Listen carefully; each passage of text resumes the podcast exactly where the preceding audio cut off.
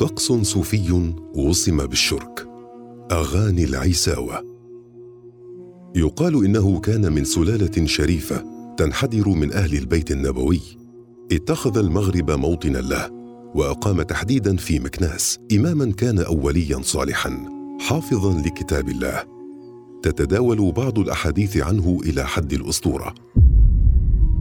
كان يقال إنه عندما بلغ الأربعين من عمره رفع ذات يوم ولم تجده أمه إلا بعد ثمانية عشرة سنة وتحديدا بخيمة في دمشق حيث عرف بشامة كانت في جسده.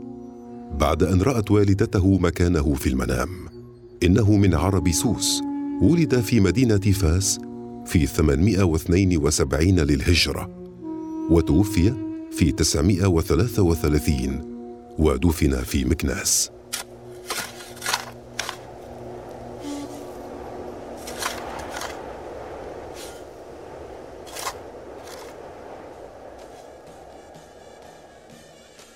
الشيخ الكامل أو القطب محمد الهادي بن عيسى مؤسس الطريقة العيسوية التي تنسب إليه ويلحق بها طابع الغناء العيسوي أو العيساوة.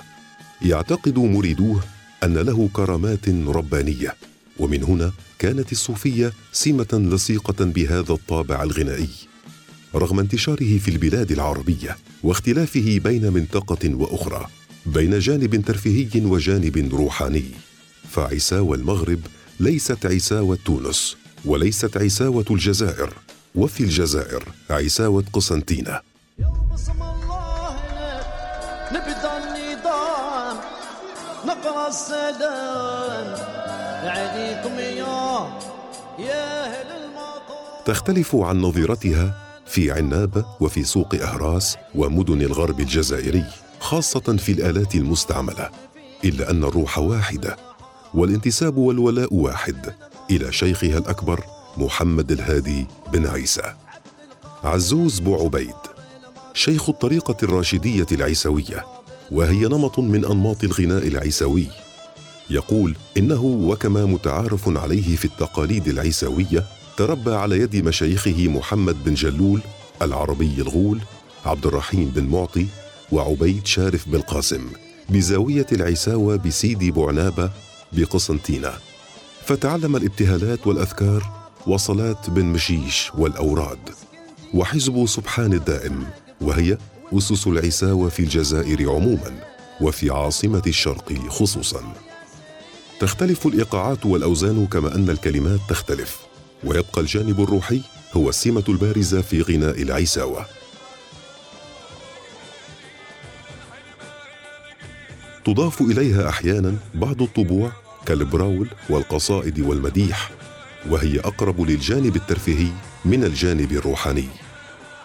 فيوم الاثنين يخصص للأذكار والأوراد وكذلك ليلة الجمعة وليلة المولد النبوي الشريف وليلة السابع والعشرين من شهر رمضان وشهر شعبان الشعبانية. يخصص للابتهالات وحزب سبحان الدائم والصلاة على النبي أو البرزنجي كما يتم تسميته وهي تتحدث عن سيرة النبي.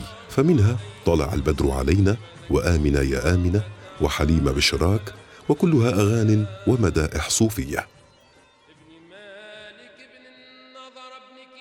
يضيف الشيخ عزوز بو عبيد وهو أحد أعضاء المهرجان الدولي للسماع الصوفي ومهرجان العيساوة أن قسنطينة توسعت أكثر في هذا المجال وأضافت له الكثير من حيث الأوزان وتنوع الطبوع فيه وحتى الآلات.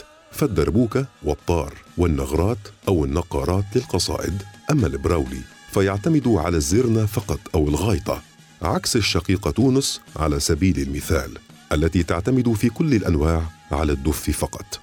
يرتقي الرجل العيسوي في الدرجات لأقدميته ووفائه ومدى خدمته للزاوية العيسوية إلى أن يأخذ الاعتراف من مشايخه وينزلونه المنزلة التي يستحقها نسبة لذلك. فيوجد الشاوش والمريد وشيخ الحضرة وليس هناك سن محددة للالتحاق بالفرق العيسوية.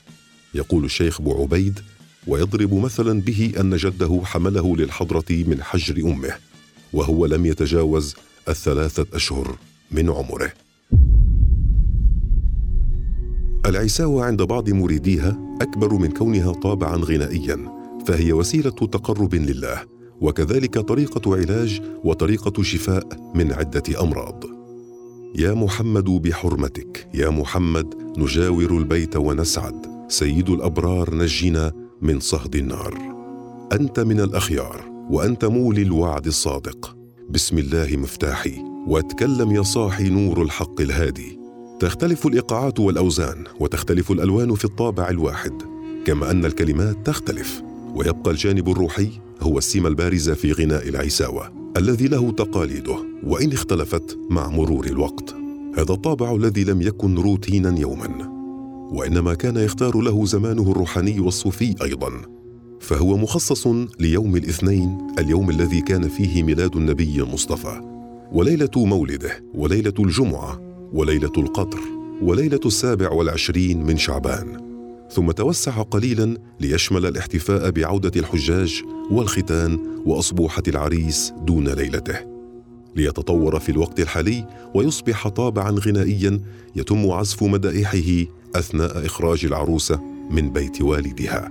وبعض المناسبات الأخرى وهي العادات التي اعتبرها محدثنا أنها دخيلة على العيساوه بل أفقدتها كثيرا من روحانيتها وقدسيتها. أيها الصوفي تماهى أنت في قلب الحضرة. فالعيساوه عند بعض مريديها أكبر من كونها طابعا غنائيا فهي وسيلة تقرب لله وكذلك طريقة علاج وطريقة شفاء من عدة أمراض. هكذا يعتقد رجل العيساوة.